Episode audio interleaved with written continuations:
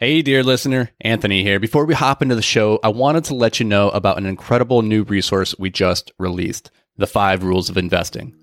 Dan and I are huge advocates of modeling the behaviors of the people who have done what you hope to do. And who better to model when it comes to investing than legendary investors like Warren Buffett, Howard Marks, and Ray Dalio? This free ebook breaks down the simple time tested strategies of billionaire real estate investors that you can use to take your investing to the next level. So head over to invictusmultifamily.com and grab your ebook today. All right, now let's hop into the show.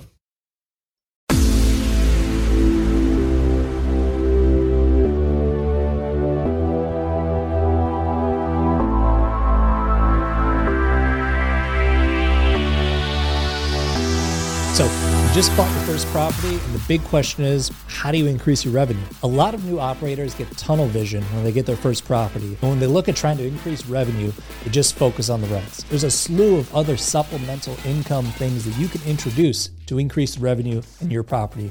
So today we're going to talk about the top 10 ways that you can increase the revenue at your rental property. Now, the first one on the list is the easiest, so let's get it out of the way you can increase your rents on your property from where they're at to market rent. But that's not why you're here. So let's get to the good stuff. A lot of people don't realize that they can charge a premium for shorter term leases. Most everybody wants a 12 month lease, which is great. You don't have to worry about vacancy in that period, but there's a lot of people, a lot of residents that might prefer to have a six month term or three month term, or even just go month to month from the get go.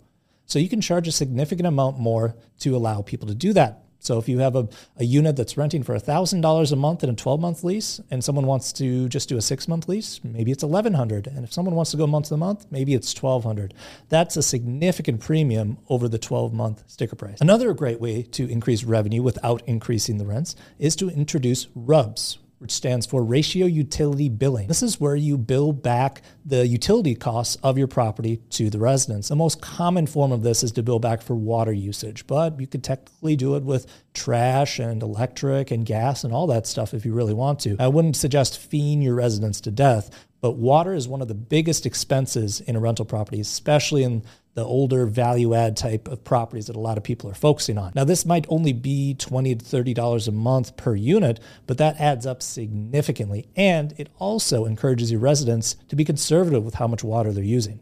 So it's win win for everybody. And number four on the list is late fees. Most people are charging late fees, but if you're not, this actually adds up to a decent amount of money, even if you have a really good tenant base. It's not uncommon for people to need to pay late from time to time. So if they want the convenience of being able to do that, a lot of times they're willing to pay, you know, 8% of whatever their rent is to be able to pay on the 15th or something like that.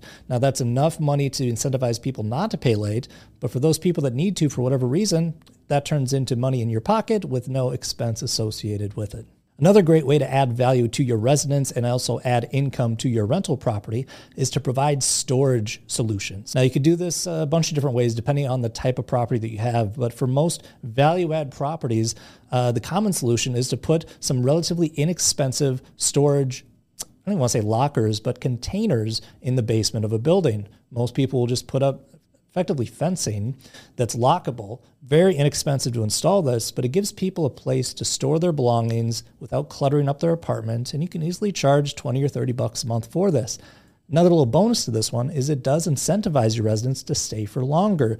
The more things people have, the more stuff they accumulate, the less likely they are to want to move. So it's a sneaky little resident retention trick as well. Number six on the list is parking, and this is especially valuable if you are in a densely populated urban area. If you're in one of those areas, parking is always going to be a premium. And if you have parking on site at your property, you better be charging for it. I know in our area, in the C or B minus class, uh, asset class, we can get easily 50 to 60, maybe even $75 per month for an outdoor parking spot.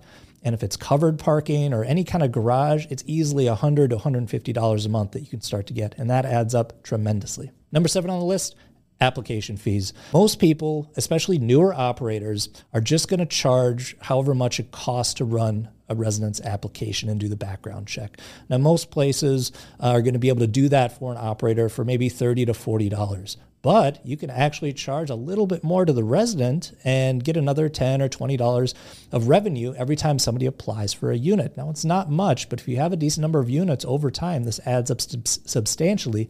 And again there's no expense to incorporating this. Number eight is pet fees. And this is one of my favorites because I'm a pet owner and I love my pet. And whenever I was looking for apartments for myself and I clicked that filter that said allow pets, the amount of results that I got went way down. And it was discouraging because there's a lot of people that have pets, and that's a huge section of the market that you are eliminating from your potential resident base if you don't allow pets. And it's a great way to generate additional revenue as well. Most people are going to be able to charge a one time non refundable deposit, which is effectively a fee uh, when someone with a pet moves in. Now, this might be $250 or something like that, and it's a one time thing, so it's not much, but you can also charge pet rent. And depending on where you are and what type of property you have, this could be 30 to 40 or even 50 bucks a month. And that adds up. The next one is coin operated laundry. Now, these days you can get card operated machines, but the companies that provide that service are going to take a decent amount of the of the money in a service fee. So, if you want to keep all the money for yourself, uh, the best thing to do is to own the machines in the building and do the coin collection yourself. Now, they're going to get heavy and it's a pain in the neck, but those things generate a significant amount of income. So, if you don't have a good laundry solution in your building, you should get one. And number 10 is service fees. Now, there's a lot of things that a resident might need while they're residing in your building. And if you could provide that for them, it's another opportunity for you to generate some extra income. Now, this could be simple stuff like installing an AC unit. Technically, the resident could do this themselves. However, you don't want them to do it incorrectly. And if you could make, you know, 40, 50 bucks or something, having one of your technicians do it properly, it's win-win. It's safer and you get to generate a few extra bucks for doing that. So, those were 10 fantastic ways to add revenue to your property, specifically through supplemental income. Because if you increase your income, your NOI is going to increase and the value of your property is going to go up, which is fantastic. So, it's not all about the cash flow. But here's the catch a dollar saved is worth more than a dollar earned because every dollar that you earn in revenue, technically you're earning on margin. There's operating expenses that you have to factor in most properties can operate at a 50% expense ratio. So that means all that income stuff that we just talked about, technically you'll probably keep 50 cents of each dollar. But if you save on expenses, that's going to go straight to the bottom line. So a dollar saved is a dollar earned. There's no margin on that. So let's talk about how you can save on the expense side of your P&L. One of the best ways to keep your operating expenses down on your rental property is to keep your vendors honest. And I've seen this most notably lately with insurance. The insurance on your property is something that can creep up on you if you don't pay attention. Your policy will probably automatically renew every year, and you might have gotten a really great deal in the first year, but somewhere around year two or year three, those prices are probably going to start going up. So it's a good idea to reshop your insurance, I'd say once every two to three years, to make sure you're getting the most efficient rate possible for your property. Another great way to keep your expenses down, especially on those historic C and B minus class buildings, check for leaks routinely. Now, if you've got historic brownstones or mid century builds, the plumbing is always going to be one of the biggest expense line items on your P&L. So you've got to go around on a regular basis and check the toilets, check the faucets, because those leaks can add up. A running toilet can cost you thousands of dollars. It doesn't sound like it should be that big, but it is. So you've got to have your maintenance techs checking, I'd say at least once a year, if not two to three times a year, going through every unit, checking every faucet, every toilet, because those leaks will cost you in the long run. And I think one of the best ways to reduce expenses, especially for those new operators out there, is to really nail the systems on your unit turns.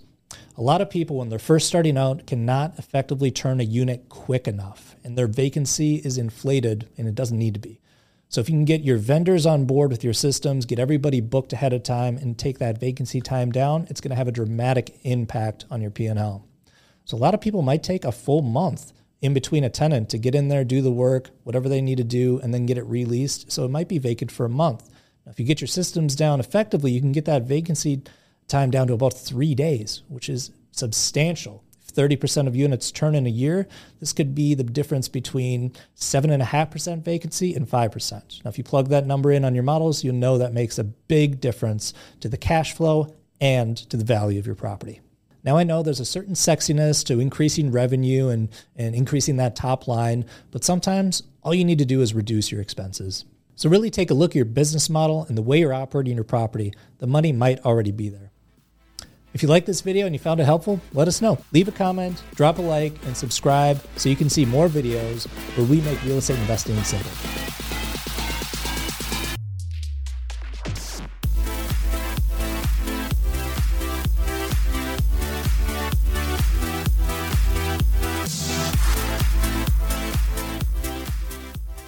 Hey, thanks for joining us for another episode of Multifamily Investing Made Simple. If you enjoyed the show, could you do us a massive favor? Head over to iTunes and leave a five star rating and review. Your feedback, it means the world to us as it helps us grow and spread the word about multifamily investing. And don't forget, sharing is caring. So fire this episode over to any friends or family who you think could benefit from learning all about multifamily investing.